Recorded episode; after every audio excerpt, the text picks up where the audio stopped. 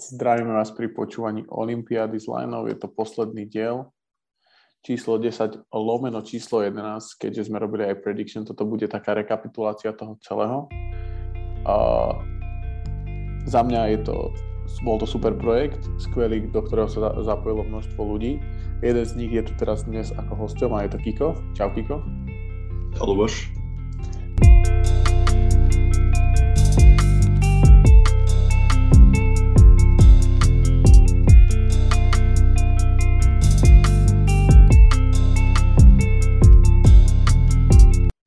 Ak si, Kiko, ty ako hodnotíš tento projekt? Podľa super. Akože, ak náhodou niekto nepočúval, tak, tak vrelo odporúčam, lebo, lebo podľa mňa sme to zhrnuli naozaj úžasne. A podľa mňa si tam našiel každý svoje, mali sme zaujímavých hostí, ktorí sa pohybujú v baskete už niekoľko rokov a vyznajú sa do svojich odborov. A myslím si, že sme to priviedli aj takou zábavnou formou a fakt super. Ja, ja, mi sa to dobre počúvalo ako fanúšikovi. To rád počujem. A v prvom dieli si bol teda ty a Dosti, ak sa nemýlim, to bola predpoveď. Nie, nie, tam bol len Dosti. Tam bol len Dosti, ty si bol potom v tom. OK, takže, takže Dosti bol ako jeden z hostí, náš podcastový kolega. Potom bol hráč z Piskenovejší Jakub Mereš uh, a Rišo Kerner, ktorý je aktuálne teda hráč Brna asi včera alebo predčerom vyšla novinka, že teda sa vracia do Brna, kde už pár mhm. zápasov odohral pred dvoma rokmi, takže uh, určite, ho, určite ho followujte. Ďalší z hostí, ktorý bol u nás, potom si bol ty vlastne s, uh, s Dostým na podcaste. Uh, to bol vlastne Luka Dončič uh, zápas, kedy dal 48 bodov.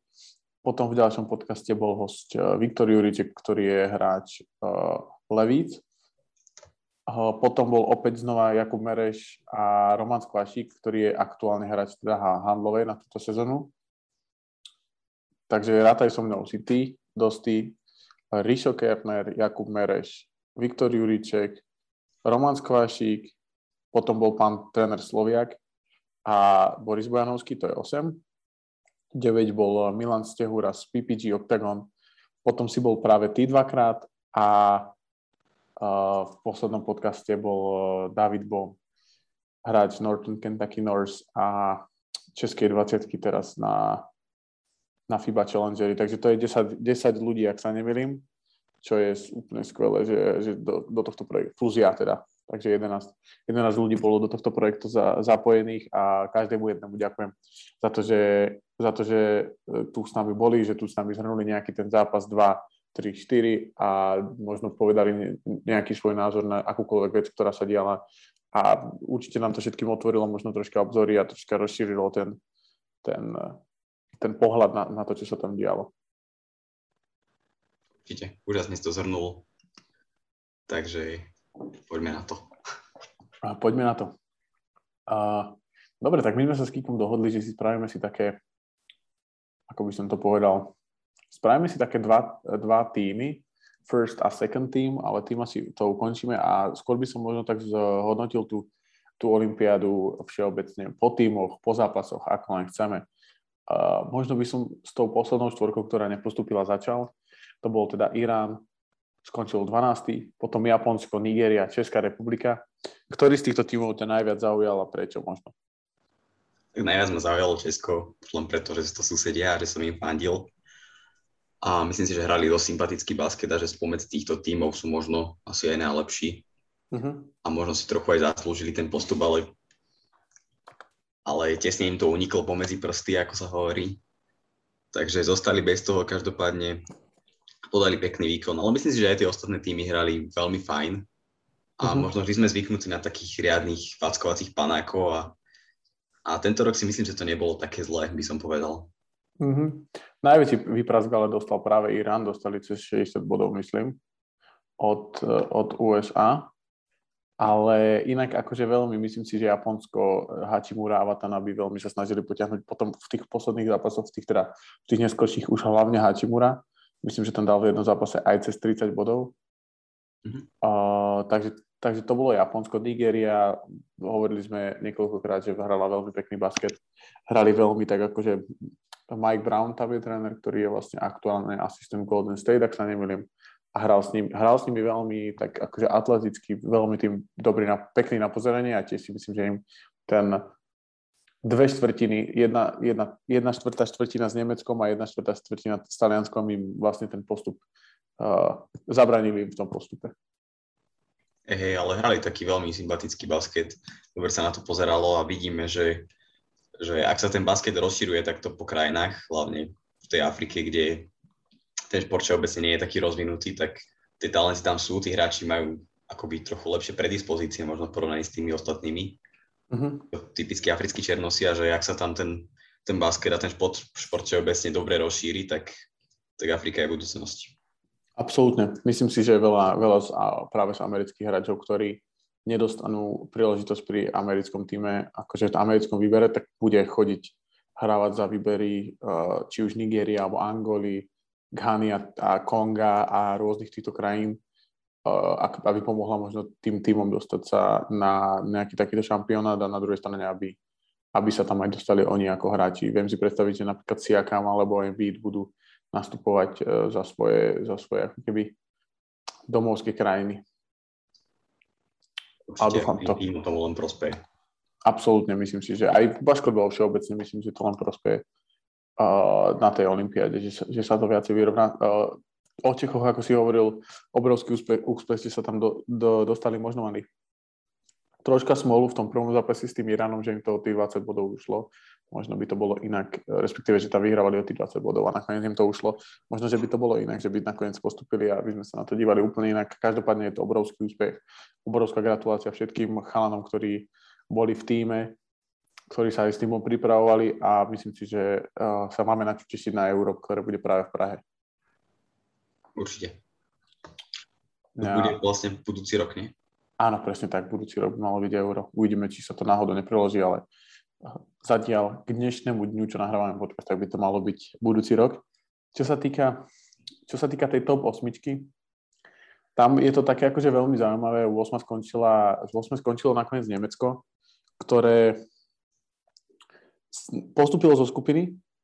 Bohužiaľ potom, potom vypadli práve proti Slovincom, ak sa nemýlim, v relatívne jednoznačnom zápase.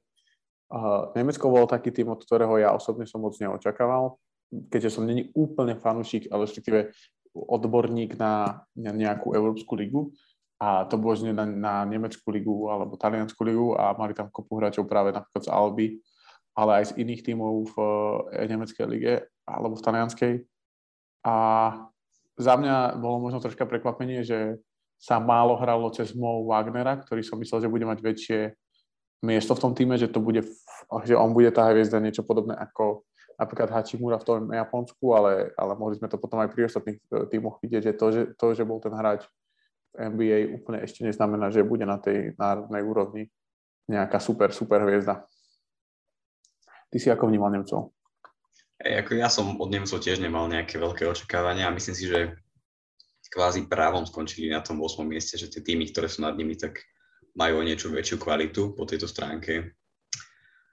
Myslím si, že Wagner nie je úplne ten, ten typ hráča, ktorý by vedel zobrať tie zápasy na seba, určite svoju kvalitu má, ale, ale nie je to taký, taký hráč, ktorý vie hrať úplne jedna na jedna a ktorý by, ktorý by ukazoval tie rozdiely.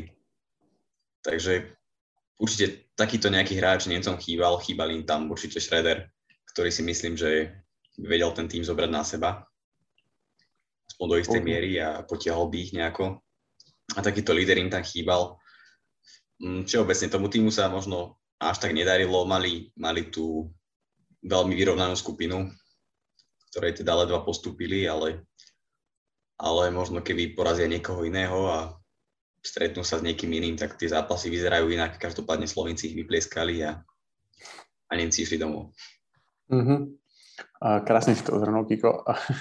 Uh, siedmým týmom bola, bola Argentina, ktorý by som povedal, že veľmi nepozmenený tým oproti tomu, čo sme videli na tom World Cup 2019.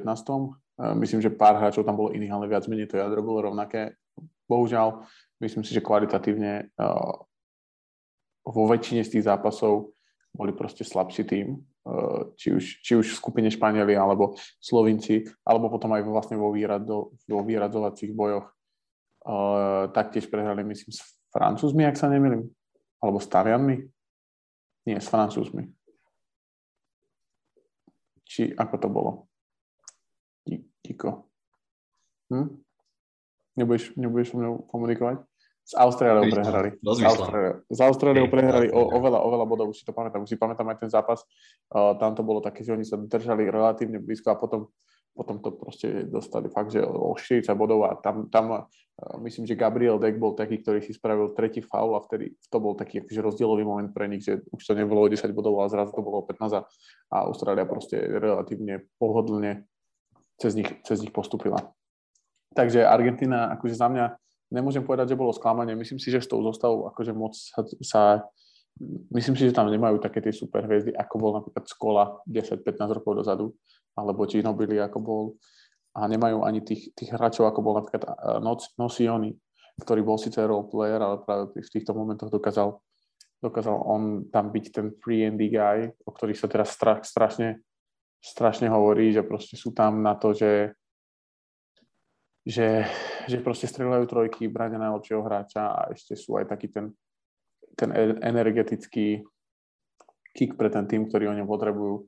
Takisto hráči ako Carlos Delfino si myslím, že sú, že proste sú veľmi potrební v tých, v tých novodobých uh, tímoch, ktoré chcú nejakým spôsobom sa porovnávať s, s, s tou Amerikou a hrať o tej medaily.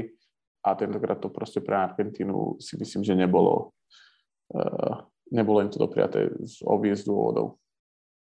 Nej, súhlasím. Podľa mňa na to fakt nemali kvalitatívne a môžeme sa asi pripraviť na to, že tie najlepšie roky Argentíny sú už za nami. Uvidíme. Tá mladá generácia nevyzerá byť možno až taká slubná ako títo hráči, ktorí si spomínal okolo Ginobiliho a Skolu. Uh-huh. Uvidíme, čo to bude. Nemôžem povedať, že je Argentina pre mňa naozaj takým sklamaním, pretože nemali na to sa dostať vyššie, podľa mňa. Uh-huh. Uh-huh. Takže si ich ani nevnímal akože pred turnajom, že, lebo o nich sa veľa hovorilo, hlavne v súvislosti s tým, že vlastne boli vo finále World Cupu dva roky dozadu a ten tým bol vlastne veľmi, veľmi podobný. Akože z tohto hľadiska tomu chápem, ale ten World Cup bol taký, taký celý zvláštny, bol plný prekvapení. A tam tú kvalitu ešte ukázali, teraz sú zase tí tí niektorí skúsení hráči, o ktorých je ten tým postavený o dva roky starší. Takže to spraví určite veľa. Mne sa mi páči, že hrali tak, tak rozumne, že hoci tá kvalita tam nebola, možno až taká, tak, tak by vyplieskali z toho týmu maximum. Mm-hmm. Takže to je určite fajn, ale ako hovorím, najviac podľa mňa nemali. Mm-hmm. Súhlasím, súhlasím s tebou, Kiko, v tomto, v tomto prípade s tou, s tou Argentinou, aj keď je to veľká škoda, že sa im nepodarilo možno nejaký, lebo hovorilo sa dosť o tom, že, že vlastne možno by tam mohol byť nejaký taký upset. Ja som troška aj hovoril o tom, že proti tým Slovincom ten prvý zápas veľa toho napovie, že kde sú Slovinci a kde sú Argentínčania. A musím povedať, že ma to, ako ich vypleskali tí Slovenci v tom prvom zápase a to, koľko padlo bodov, extrémne prekvapilo.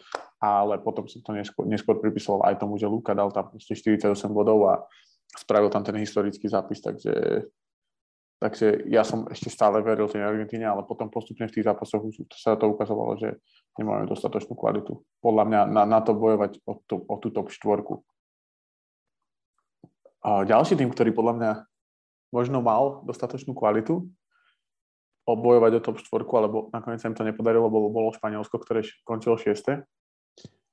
Tak ako vnímaš ten tým, ten, ten výber Španielska, toho, to striedanie tých generácií vlastne z tých, z tých bratov Gasolovcov a Rudyho Fernandeza a Sergia Jula k, k tým možno mladším, ktorých tam aspoň ja teda som až tak nevidel na tom ihrisku.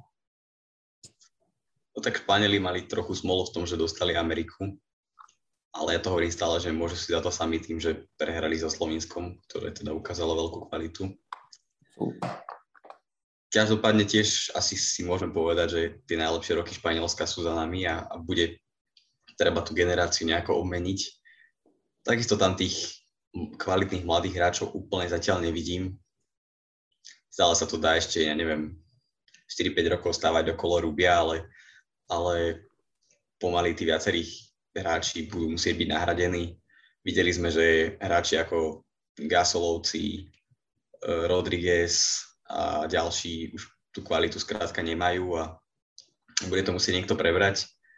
Sú tam bratia Herangonezovci, ktorí neviem, či úplne budú tými osobnosťami. Uh-huh. Podľa mňa im trochu nepomáha to, že, že sú nejaký ten čas v NBA, ale prakticky nehrávajú. A tie skúsenosti tam podľa mňa práve preto chýbajú a potom, potom to ani na takýchto šampionátoch nie je úplne výrazné. Je tam Alex Abrines, ktorý ale už tiež asi nie je najmladší. Uh-huh.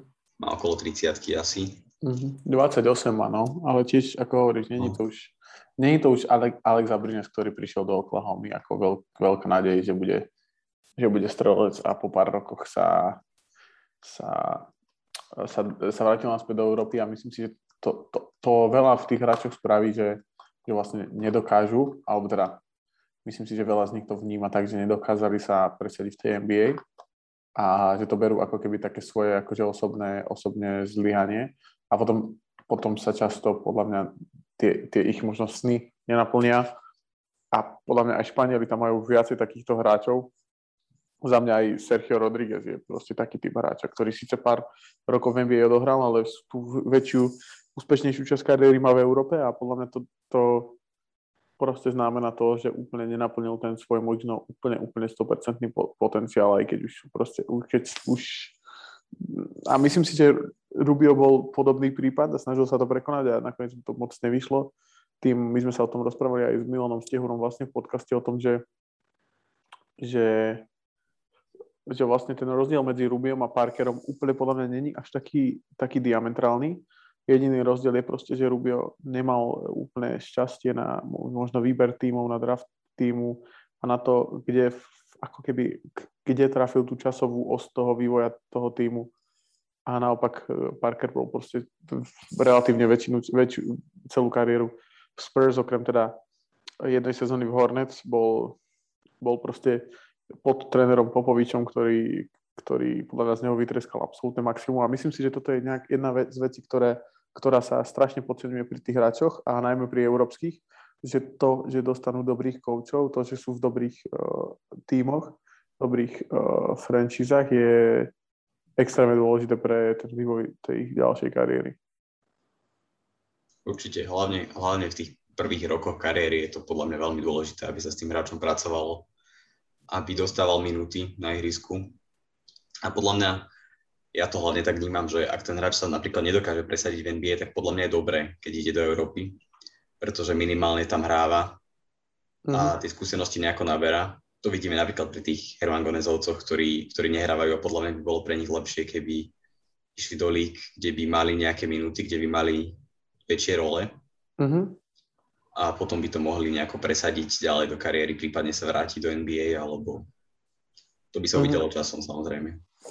No, alebo možno neísť, neísť do tej NBA v tých 17-18 rokoch a spraviť niečo napríklad ako spravil Gino Billy, ktorý proste bol x rokov ešte v, v Európskej lige a potom, respektíve on bol niekde v Taliansku, myslím, a, a potom išiel do ligy až možno ako nejaký 23-24 ročný hráč, ktorý už akože prichádza do tej ligy ako nejaký full package, že to nie je, nie je možno nejaký prospekt, ale už je to reálne hráč, ktorý, ktorého hodíš do týmu a už už uh, bude jeho súčasťou. Ej, tak sme to videli napríklad u Kampaca, keď spomíname Argentínu. A myslím si, že presne, presne niečo takéto tí mnohí európsky hráči potrebujú. Ja osobne, hlavne keď vidím našich slovenských hráčov, tak nie som veľmi fanúšikom toho, keď ide hráč na univerzitu, pretože mm. väčšinou to dopadne zle, že tí hráči tam nehrávajú alebo sa tak individuálne nedokážu tom americkom baskete rozvinúť ako v Európe. A myslím si, že toto je problém viacerých európskych hráčov, hráčov že ten americký štýl im úplne nesedí a že tu v Európe sa podľa mňa lepšie pracuje s tou mládežou, lepšie sa pracuje individuálne, pripravujú sa tí hráči lepšie takticky, uh-huh. najmä európsky. Takže podľa mňa toto je problém súčasných hráčov, že, že idú na univerzity, nemajú úplne premyslené to, čo ich čaká, ako budú mať rolu v tom týme. A keď tam do toho týmu nezapadnú, tak len tam podľa mňa 4 roky plýtvajú čas. Vieš, s týmto ja úplne nesúhlasím. Ja, ja si myslím, že ne, ne, nepovedal by som, že v, v Európe sa, sa s tým lepšie pracuje, skôr si myslím, že sa pracuje inak. Myslím si, že je veľká výhoda, ak tí hráči môžu ísť ako bol napríklad Luka, aj keď Luka je proste talent uh, akože raz za 10 ročie, ale, ale možno uvidíme, ako sa bude jeho kariéra uberať, ale možno to bude aj väčší, väčší časový, časový úsek, ale proste je to, je to podľa mňa troška rozdiel, keď ty vlastne máš tam tú školu v, v Amerike, že ten systém je proste stredná škola, vysoká škola, respektíve college a v Európe sú tí hráči od 14, od 15 e, rokov vlastne v tých kluboch a ako napríklad bol Vitek Krejčík, ktorý, ktorý bol proste v Zaragoze od 13 rokov a už uh, hrával proste, už, už, už fungoval s tým, že bude prohráč, ale v Amerike to tak nie je. Ja si myslím, že častokrát to tým hráčom európskym, tým, že sú v tých kluboch, práve uškodí v tom, že nemajú ten drive možno, ktorý majú tí americkí hráči, ktorí nemajú tú istotu v tom, že budú hrávať niekde za nejaké pečko a že budú tam dostávať čas a tak ďalej a tak ďalej. Vieš?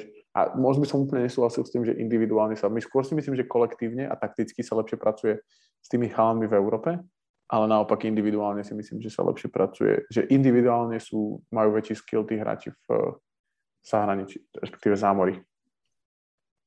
Ale je to asi dosť individuálne, že závisí od tých jednotlivých univerzít. Ja hovorím hlavne, že tam iba problém, že tam ten hráč nesadne mm-hmm. do toho týmu, nehráva a, a potom tam trpí. Vidím to napríklad u nás, u slovenských hráčov, podľa mňa typický príklad, nechcem sa dosknúť, ale Oliver Todd, ktorý ako veľký slovenský talent odišiel do Ameriky, tam hrával pár minút na zápas, mal tam priemer jeden bod a vrátil sa na Slovensko a prakticky nevedel nič. Hej. Mm-hmm.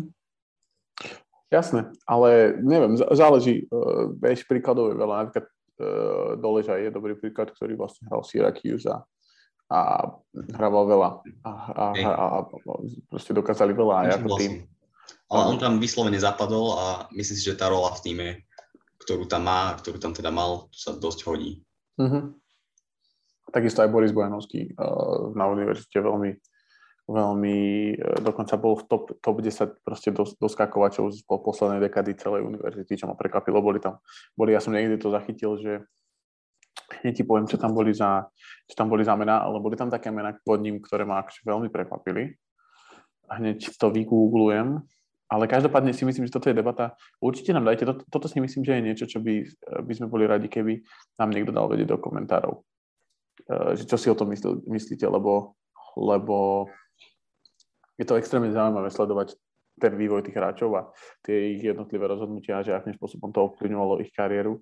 A či už je to pri hráčoch, ako sme sa bavili, Ricky Rubio, alebo sú to hráči v NBA, ale takisto aj pri slovenských hráčoch. A ten, ten, tá štatistika je Boris Bojanovský bol vlastne, e, chodil na Florida State University a je to od roku 2015 do roku 2021 sú to najlepší blokári a on je druhý a pod ním sú hráči ako je napríklad Jonathan Isaac, Mifon Duka ktorý je vlastne teraz v Clippers, Patrick Williams, ktorý bol draftovaný do, do, do Chicaga a napríklad Devin Vassell, ktorý skončil v Spurs. Takže to je také celkom zaujímavé, že vlastne porovnanie toho slovenského hráča v tej skupine tých hráčov, ktorých poznáme z NBA. Takže sú, sú aj takéto príbehy a sú aj príbehy, ako, ako si ty spomínal napríklad Oliver Todd, ktorý, kde to úplne nesadlo, čo je ale samozrejme prirodzené, to ťažko, ťažko sa to dopredu odhaduje. Dobre, takže toľko, neviem, kam sme úplne sme uleteli z tej, z tej, z tej, eh, z tej debaty o Španieloch, ale tak kto počúva naše podcasty, tak vie, že to nie je úplne akože nič, nič eh, špeciálne, že proste takto to, funguje, takto to funguje. Uh, takže toľko Španieli za mňa, akože na začiatku som bol možno trošku sklamaný, ale potom, keď som si vlastne uvedomil, že ten tým je fakt, akože fakt, že mal relatívne v úvodzovkách problémy aj s týmom, ako je Argentína, a, a proste si dokonca nedokázali poraziť Slovencov, tak proti tej Amerike to bolo veľmi také cez, cez rúžové okuliare, ak, ak niekto teda počítal s tým, že ich, sa, ich podarí, sa im ich podarí poraziť. Čo sa týka šiestého týmu, to boli Španieli, ako som hovoril, piatý, piatý tým skončili Taliani. Taliani sú pre mňa úplne že najväčšie, najpozitívnejšie prekvapenie celého turnaja. Nečakal som od nich vôbec nič, keďže, ako som povedal, jediný hráč, ktorých som tam poznal, bol Danilo, Danilo, Danilo Galinari, ktorý vlastne je dlhé roky, 10 rokov NBA hráč. A Nico Menin, ktorý je vlastne teraz prvý rok v uh, Golden State a väčšinu, aj tak väčšinu času strávil v uh, NBA G League, takže, takže a za mňa sú hráči ako Fontecchio, Polonára, Pajola, ktorý, ktorého si vyspomínal v uh, predposlednom podcaste, extrémne, extrémne pozitívne, vnímam, vnímam ich extrémne pozitívne a viem si predstaviť, že len kvôli, uh, kvôli ním si, si proste pozriem nejaký zápas talianskej ligy kvôli tomu, že budem vedieť, že tam sú. A myslím si, že toto bolo, toto možno u vás väčšiny fanúšikov, ktorí sledujete hlavne NBA, uh, že to bude ako keby taký jav, že OK, teraz pozriem si tých chalanov, ktorých som videl na tej olympiáde, ako hrajú v tej, v tej lige a ako hrajú v tých svojich tímoch. No pre mňa takisto Taliani totálne najpríjemnejšie prekvapenie vidno, že, že tie európske ligy sú niektoré kvalitné a že ak sa s tým hráčom dobre pracuje, ak má dobrú pozíciu v týme a dokáže ho nejako viesť, tak potom sa to ukáže aj v tých reprezentačných zápasoch. Videli sme to či pri týchto Talianoch alebo pri hráčoch, ako sú napríklad Dekolo a, a ďalší. Mike Toby napríklad. Napríklad. Ale o našich najlepších zostávach až potom. Takže Taliani úžasné prekvapenie pre mňa. V podstate, čo k ním dodať.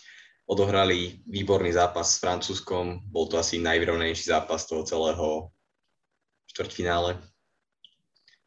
A štvrťfinále, hej, štvrťfinále, hej. Ja som Aha. chcel povedať, som myslel, že povieš turnaju a tam už by som možno namietal. Asi nie, ale, ale odohrali s nimi podľa mňa výborný zápas. Páčila sa mi tá ich kolektívna hra, to, že každý tam mal tú svoju rolu. A takisto si myslím, že ako v prípade Argentíny, že, že dostali z toho týmu maximum, a, ale vidíme, že Taliani naozaj majú kvalitu a že patria možno do top 8 európskych celkov.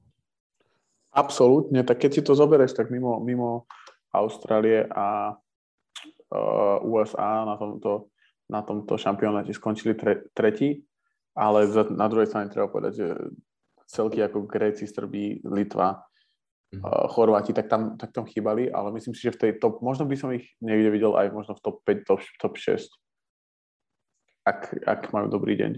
Ale to samozrejme, to, toto, toto uvidíme až na Euro 2021, ktoré bude tiež extrémne zaujímavé a Taliani si myslím, že budú veľkí, veľkí favoriti na medailu, hlavne po, najmä po tejto olympiáde by som povedal. Je to zaujímavé každopádne ich sledovať. Podľa mňa ten basket ktorí hrali celý turnaj, tak bol veľmi dobrý na pozeranie, mňa to osobne bavilo a teším sa na nich aj na tom Euro rok. Absolútne, bolo to, bolo to fakt veľmi, veľmi to bolo príjemné pozerať. Keď sme pri tom, čo bolo príjemné pozerať, tak uh, ideme k Slovincom číslo 4. Za mňa, ja som to sa tu opúšťal už v niekoľkých podcastoch, že mne sa páči ten štýl toho, že hráte proste pick and roll, s tým, že traja vám vlastne otvárajú to ihrisko a potom máte na lopte niekoho je Luka, ktorý dokáže ktorý dokáže dať stebe, ktorý dokáže dať floater, dokáže o, trafiť toho, toho rollmana, uh, ktorý bol v tomto prípade Mike Toby, uh, tým Eliopom a dokáže odkiaľkoľvek trafiť rov, voľného hráča, ktorý je v rohu alebo na pol rohu a za mňa toto bolo úplne, toto bolo vlastne alfa omega toho úspechu Slovenska. To, že dokázali to, proste hrať tento štýl basketbalu. A možno som bol troška sklamaný, že nakoniec skončili štvrtý, ale jeden blok ich uh, delil od finále a vo finále už sa môže stať čokoľvek. Takisto, keď sme pri tých najpríjemnejších prekvapeniach, tak oni a Taliani, dal by som ich tak na jednu priečku, pretože asi ani my sme úplne, keď sa robili tie predikcie a celé pred tak sme nečakali, že to Slovenci dotiahnu až tak ďaleko. A len ukázali, že to víťazstvo Eurobasketu spred nejakých troch rokov už nie je náhoda a že to nie je len o Goranovi Dragičovi, ktorý tam vtedy ťahal tým, mm-hmm. ale že, že aj tí ostatní hráči majú veľkú kvalitu a ukázalo sa aj to, že Dončič je momentálne jeden z najlepších hráčov na svete a že je to budúcnosť basketbalu všeobecne. Absolútne, absolútne myslím si, že Dončič, ale o tom sme sa tiež už bavili v niekoľkých podcastoch o tej dominancii do, takisto v podcaste s Milanom Stehurom rozprával historku o tom, ako bol vlastne, on bol vtedy v tej, v tej draft room 2018, keď bol, keď bol draftovaný. Luka tiež hovoril také tie svoje pocity z toho a z toho, ako toto všetko, určite odporúčam podcast práve s ním, ktorý bol číslo 8, ak sa nemýlim, alebo 7, to nie som si istý, to si určite nájdete. A, a takže, takže o Lukovi sme sa mohli baviť o hodiny, prejdeme na Austráliu, alebo prejdeme na top dvojku, to je Austrália a Francúzsko, za mňa veľmi podobné akože týmy. Uh, možno v mojej hlave, ak mám byť úprimný, tak by to bolo proste naopak, že, že, že, že tie celky by som vymenil, čo sa týka výsledku na turnaji, ale skončilo to tak, že Francúzi porazili Slovencov, Austrália dostala Ameriku, bohužiaľ. A išli o bronz. Tam dokázali poraziť po, Slovencov. Za mňa Austrália bol jeden z tých tímov, kde kde bol absolútne jasný líder, ktorým bol Patty Mills a ten ťahal vlastne prakticky celý tým. Tiež tam bolo veľa prekvapení e, pre mňa ako, ako človeka, ktorý sleduje hlavne teda NBA, tak e, hráči ako Nick Kay alebo Joe Landale boli veľmi, akože veľmi príjemné prekvapenie. Možno troška sklamaný som bol z Inglesa, že som čakal možno od neho troška viacej, aj keď asi to nebolo úplne akože potrebné, ale možno práve proti, uh, proti tej Amerike bol on ten, ten človek, ktorý, ktorý ich tam mal možno troška viacej pretlačiť a viacej skorovať a viacej to ťahať na seba. Bohužiaľ sa to nepodarilo, ale myslím si, že aj tak veľký úspech pre Austráliu. Hej, akože o nich sa vždy hovorí ako tých kvalitných celkoch. Tie výsledky možno z minulosti nie sú až také, ako sa vždy čakalo, ale, ale podľa mňa Austrália má veľkú kvalitu a tento rok to ukázali dosť jasne. Ja by som sa pozastavil ešte pri tom Millsovi, uh-huh. sme sa bavili o tom vývoji hráča, tak podľa mňa mu extrémne pomohlo to, že hral práve pod Popovičom toľko rokov. On v podstate bol draftovaný do Portlandu, ale tam bol akože totálne stratený. Uh-huh. Tá výkonnosť bola veľmi zlá. Ale prešiel do San Antonia, kde možno nie je taký skorer, ako by, ako by vedel, že, že viem si predstaviť, že toto je hráč, ktorý vie dávať 15-20 bodov v NBA, ale, ale dáva svojich tradičných 10 a, a má tam tú svoju špecifickú rolu. A, a mne sa páči práve to, že, že dokáže byť čo najefektívnejší v tom týme a že ako vyrastol ako hráč za tie roky je podľa mňa skvelé. No a k tým ďalším hráčom, tak, tak určite patria k mojim príjemným prekvapeniam. Ja by som spomenul ešte Matisa Tajbula, ktorý sa podľa mňa veľmi dobre vyťahol aj v útoku čo možno nie je u neho také, také tradičné, kde on je známy ako skvelý obranca, ale myslím si, že, že odohral svoju dobrú prácu aj na ofenzívnej strane ihriska. Ako si povedal, Ingles je možno trošku také sklamanie, ale nebolo to v podstate až tak treba. Tí ostatní hráči to potiahli veľmi dobre. Škoda trošku zranenia Erona Bainsa, možno by to vyzeralo ešte inak. Áno, áno, to som chcel povedať, že vlastne on bol taký ten hráč, ktorý sa, ale aj tak predtým moc, akože ne, z tých zápasov nehral veľa minút nebol nejaký, nejaká brutálna súčasť toho týmu e, na ihrisku, ale určite škoda, škoda toho, že sa zranil a že to dopadlo, ako to dopadlo, ale presne, ak si povedal. Oni, o nich sa vždy hovorí ako veľkom favoritovi, ale dokonca prvýkrát majú, či už zo svetového šampionátu, alebo z Olympiády majú prvýkrát medailu, ak sa nemýlim ešte to skontrolujem, ale myslím si, že to tak je. Presne tak, prvýkrát z World Cupu alebo z, zo šampiónu, tu majú, už boli párkrát teda v súboji o to tretie miesto, ale zatiaľ prvýkrát vyhrali medailu, čo je tiež super úspech si myslím. A k tým Francúzom, ako týmu číslo 2, o, za mňa prekvapenie veľké, musím povedať, že myslím si, že Francúzi boli práve ten tým, ktorý troška vyťažil z toho, že podarilo sa im poraziť tú Ameriku v tom, v tej základnej, uh, základnej skupine a myslím si, že im to možno trošku zľahčilo tú cestu do toho finále, aj keď nechcem, aby to tak akože hlúpo vyznelo, ale, ale mal som z toho taký pocit.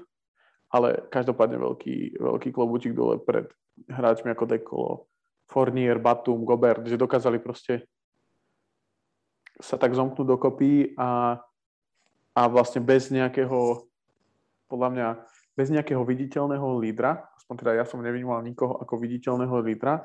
Na začiatku to vyzeralo, že to bude Fournier, ale potom proste práve ťahal dekolo tie, tie neskôršie zápasy a Fournierovi sa moc nedarilo. Batum tam bol vždycky ako taký možno sekundárny terciál, terciál, terciálny líder a Gobert bol pod tým košom, takže podľa mňa veľmi vyvážený tým a skvelý, skvelý úspech, že sa im doka- že dokázali, dokázali vyhrať to, to, to, tú striebornú medailu. Môžem súhlasiť, naozaj ten tým bol zložený veľmi dobre. Aj tí viacerí hráči, ktorí nastupovali z lavičky na pár minút, ako napríklad Hertel, ktorý sa mi veľmi páčil. A bol tam viacero tých roleplayerov, veľmi kvalitných, boli tam dobrí strelci, dobrí obrancovia. ten tým bol naozaj taký vyvážený a práve podľa mňa to ich doviedlo na tú druhú priečku, že sa mohli kvázi spolahnuť na viacero lídrov. Nie, že keď sa nedarilo Fornierovi, tak, tak vyťahol svoje karty z rukáva Nando Dekolo a zase naopak. Takže, takže pre mňa nie je ani tak prekvapenie, pretože tá kvalita tam na strane Francúzska už roky je veľká. Skrátka len potvrdili tú kvalitu, ktorá tam je. Uh, absolútne, absolútne súhlasím. Uvidíme, ako, ako ďalej s tým budú pracovať, len, lebo tiež väčšina z tých hráčov vlastne Fornier nie je úplne akože ešte nejaký Fornier a Gober sú takí 28-29 roční, takéto jadro a uvidíme, ako budú ďalej s tým pracovať. Uh, hráči ako Jabusele mňa osobne veľmi prekvapili Uh, hlavne teda on uh, a, a takisto aj Porier, ktorý, ktorý podľa mňa mal veľmi dobré zápasy, niektoré ako, ako backup, backup štvorka alebo peťka, taktiež veľmi, veľmi dobré zápasy. Takže, takže toľko Francúzi. No a teraz k víťazom uh, vlastne Američania, o nich sme sa podľa mňa najviac bavili všeobecne pri týchto podcastoch, čiže akože z pochopiteľných dôvodov, keďže o tých hráčoch vieme možno najviac za mňa výborne, výborne hral KD, ktorý, ktorý, nechcem sa moc k tomu vyjadrovať, lebo budeme robiť tie, tie first team a second team, teda prvý a druhý najlepší tým z tohoto turnaja, ale za mňa skvelý, skvelý, skvelý výkon od KDho, ktorý to zobral viac menej na seba. Možno som bol troška sklamaný z toho Lillarda, ale, ale podľa mňa to musel robiť toto, aby, aby ten tým bol úspešný tak, ako bol. A, a veľké prekvapenie u mňa Zaklavín a Devin Booker, ktorý si myslím, že zapadli do, toho, do, to, do tej zostavy veľmi, veľmi príjemne. Je Demian Lillard, ktorého si spomínal, tak on hral prakticky celý turnaj cez zranenie brucha. Uh-huh. To potom viedol po Olympiáde. Ale mne sa napríklad páčili aj hráči ako napríklad Draymond Green, ktorý tam podľa mňa odrobil si tú svoju robotu toho playmakera, takého hráča, ktorý podľa mňa bol tým takým tým šatňovým lídrom. Aspoň ja mm-hmm. som to mhm. tak vnímal, že, že on je ten, ktorý to tam ťahal. A všeobecne, keď bol na ihrisku, tak po tých hráčoch kričal, tak riadil tam tú obranu a, a mal som z neho fakt taký dobrý pocit, že, že aj vďaka nemu sú tam, kde sú a dokázali tie svoje jednotlivé roly nejako sa ich vzdať a prispôsobiť sa. Takže určite Draymond Green, ale takisto napríklad Jason Tatum sa mi veľmi páčil, ako hra z lavičky, ktorý vždy priniesol veľa, veľa bodov uh-huh. a bol taký adekvátny náhradník toho Durenta. Absolútne. Že, že prakticky, aj keď Durant odišiel a prišiel Tatum, tak stále bolo treba mať skvelého obranca na toho poste small forwarda. Uh-huh. A všeobecne ten tým bol podľa mňa dobre vyvážený a ukázali to, že majú skrátka tú kvalitu, ktorá sa očakávala. Absolútne. Uh, hráči ako BM, ktorý sme ešte, BM bol na za mňa najlepší obranca turnaja. Uh, tým, ako on dokáže braniť 1 až 5. Teším sa na ňo túto sezónu, teším sa na Miami veľmi. S ním ako s lídrom toho týmu, teda v mojich očiach. A, a takto, takisto Drew Holiday, to je možno posledný taký hráč, ktorého sme sa ešte nedotkli, ktorý, ku ktorému sa ale potom vyjadrím neskôr. Dobre, takže toľko, toľko top, top 12 z 12 tohto turnaja. Medaile teda putovali do, iba jedna medaila teda putovala do európskej krajiny a to bolo striebro vo Francúzsku, bronz teda dostal Austrálii a, a zlato už od roku 2004 na každej olympiáde, to znamená už 8, 12, 16, už štvrtý, štvrtýkrát vyhrali Američania zlato za sebou predtým teda 2004 boli bronzoví, ak sa nemýlim, a predtým, predtým od 92. takisto. Každý rok. vedieť viac, tak počúvajte posledný diel. Bolo to, Bolo to dávno. Dávno, presne tak. V, kde to Kiko a Dosti nádherne zhrnuli. Určite odporúčam. Uh, bolo to dávno číslo 19. OK, takže toľko, toľko tie, možno tie týmy a tá, tá rekapitulácia. Teraz ideme k tým, k tým hráčom. Takže ja som to robil tak, snažil som sa to robiť tak, že som dal dvoch rozohrávačov, dvoch, dvoch, dve krídla a centra, ale e, myslím si, že môžete sa so mnou hádať, že to tak nie je. Ale a ja to akože príjmem, túto kritiku. E, takže poďme to. Kto je tvoj prvý, prvý rozohrávač v tomto týme? U mňa je to Luka Dončič. Asi to nie je nejaké veľké prekvapenie. Mal som z neho pocit, že možno ešte spolu s jedným hráčom sú najlepší na turnaji a, uh-huh. a nie som prekvapený.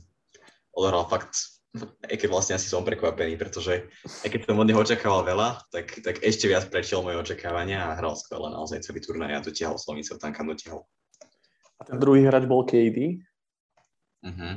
Tak to potom, myslím si, že máme tie, tie, tie, tie miesta podobné, to znamená, že je tam, je tam KD a Luka u mňa v top 5, o ktorým sme sa bavili, proste je to, je to proste jeden z najversatilnejších skorerov podľa mňa v aktuálnej lige, aj keď si myslím, že vždy ho tak ako keby troška možno prehajpujú toho KDho, ja som akože veľký jeho fanúšik, ale myslím si, že má čo dokazovať ešte v NBA, že dokáže vyhrať titul možno bez pomoci ostatných hráčov, aj keď nie som ten typ, ktorý by som teraz akože hádzal popol na hlavu za to, že sa pridal do Golden State, alebo za to, že sa, sa s kamarátmi dohodli na to, že pôjdu do Brooklynu, určite nie.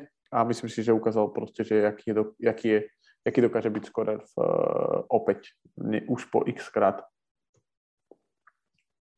Takže toľko, uh, toľko teda za mňa Dončiť a Durant. Tak pridám tam tretieho do tej peťky, peťky taký možno, ktorého predpokladám, že tam bude aj u teba je to Patty Mills, ktorý vlastne doviedol Austráliu viac menej jednoznačne ako líder toho týmu do, do top trojky, takže u mňa akože absolútne nemohol chýbať. v podstate e, práve som si uvedomil, že všetky týmy, ktoré vyhrali medailu, tak prehrali len jediný zápas na celom turnaji. Takže v podstate len o tom svedčí tá kvalita. A Petty Mills odohral výborný turnaj, naozaj bol tým pravým lídrom Austrálie a patrí mu právom priečka aj u mňa v top 5. Okay, takže máš tam predpokladám tú istú trojku hráčov, tak poď vyťahni niekoho štvrtého. Dobre, takže pozíciu guardov už máme asi zaplnenú, máme tam jedného forwarda a ja, ja dávam druhého Evana Forniera. Uh-huh. Myslím si, že bol extrémne dôležitý najmä v tých kľúčových zápasoch Francúzska, keď o niečo išlo Videli sme to v zápase so Slovinskom, kde mal extrémne dobrú štvrt, štvrtinu, prakticky tú časť tej štvrtiny, keď sa o všetkom rozhodovalo. Keď to zobral na seba, mal výborný zápas z USA, keď Francúzi vyhrali a práve to im pomohlo k tej kvázi ľahšej ceste k medaili. Takže podľa mňa právom zaslúžené miesto. No, toto je napríklad vec. Ja som počítal s uh, Lukom ako s forwardom Mm-hmm. Práve preto, že som sa rozhodoval medzi Fortnierom a Dekolom a u mňa akože Dekolo bol, bol kvalitnejší hráč možno, alebo možno viacej stabilnejší. Ja som tam videl veľké výpadky v tom, u toho Forniera a, a Dekolo, aj keď akože netriafa, tak stále je ten, ten, ten podľa mňa playmaker a stále dokáže tomu týmu možno troška viacej dať ako, ako ten Fornier, ktorému keď sa nedarí, tak viac menej je to ten jeho jed, jeden z mála skillov, ktorý, ktorý má podľa mňa že nie je úplne akože nejaký veľmi dobrý playmaker, ani, ani moc dobrý obranca. Takže za mňa je, je tam Patty Mills, Nando Dekolo, Luka a Kevin Durant. Mm, Dobrá, ešte center, takže u mňa je to možno trošku prekvapivo Mike Toby. Hoci určite veľmi ťažil z tej, z tej hry práve Luku Dončiča, ale podľa mňa odohral skvelý turnaj. Skvelé mákal aj v obrane, doskakoval. A mal som pocit, že v každom súboji s tými jednotlivými centrami bol lepším a že dokázal viac pomôcť tomu svojmu týmu, tak preto sa u mňa umiestnil už v all first týme. U mňa je to takisto Mike Toby, škoda, že sme nevideli, nevideli to jeho porovnanie s tým BM a DBM, to by ma veľmi zaujímalo. Že akoby, akoby tým, tým uh, USA s tým ako keby náložil s, tým, s tou jeho uh, pick and roll uh, silou Eh, ako, ako rollmana, ale takisto hovorím Mike Toby za mňa top 5. Teraz ideme na tú druhú, na tú druhú peťku, ktorá podľa mňa bude možno troška zaujímavejšia. Uh, tak to otvorím uh, krídlom, ktorého si tu už pomínal, pomínal a je to Evan Fournier, ktorý logicky, keď sa nedostal do prvého týmu, tak musí byť na druhom. Dobre, takže trošku sme si ich vymenili. U mňa v druhom týme teda na pozícii rozohrávača Nando Dekolo. Práve za to, čo si všetko spomínal. má u mňa túto stabilné miesto, takže nie je do čom. Super, tak eh, keď sme pri tých rozohrávačoch, tak u mňa na rozohrávke Ricky Rubio, hlavne kvôli tomu zápasu z USA, ktorý si myslím, že bol akože veľmi legendárny a myslím si, že viedol ten tým fajn. Uh, skôr si myslím, že, bol, že nebol úplne až tak správne využívaný, ako ja by som si to možno predstavoval, ako, ako človek, čo proste 10 rokov sleduje v eh, NBA, ale, ale absolútne si zaslúžil to, to miesto v tej top, top 10, respektíve v tej druhej peťke podľa mňa. Určite bol najlepší hráč Španielov, ktorí odohrali pomerne slušný turnaj, že sa stretli ešte raz s tou Amerikou. Ale Rubio bol ten pravý líder, v podstate mal podobnú rolu ako Petty Mills v Austrálii a, a zaslúžiť si aj u mňa miesto. OK, takže toľko, toľko prvý rozohrávač, druhý rozohrávač u mňa je Drew Holiday, ktorý si myslím, že bol najversat, najves, po KD bol najversatilnejší hráč uh, toho týmu USA Myslím si, že tam bol proste, skv... myslím si, že práve on bol ten, ktorý potiahol ten zápas s tými Francúzmi, aj keď nakoniec prehrali, ale, ale potiahol ho tou svojou obranou, mal tam ve, veľa zápasov, kde, mal, kde bol blízko, relatívne blízko k triple-double, eh, bol najlepší obranca na, na perimetri celého týmu a zároveň proste skoroval každý zápas, takže za mňa Drew Holiday a ešte plus všetko po tej, akej, po tej sezóne, akú mal, Eh, kde sa dostal až do finále, kde hral proste 15 eh, dní pred, alebo čo 15, 5 dní pred, pred Olympiádou hral ešte proste finále a aj tak príde tam a bol tam proste jeden, bol tam ďaleko najlepší obranca podľa mňa na tom turnaji. Hey, môžem potvrdiť, že hral naozaj skvele a robil, čo mohol. U mňa sa nedostal, ale do top 5, keďže ja už mám tie miesta rozohrávačov obsadené. Ja tam teda svojho prvého forwarda, a je to Jason Tatum, ktorého som spomínal.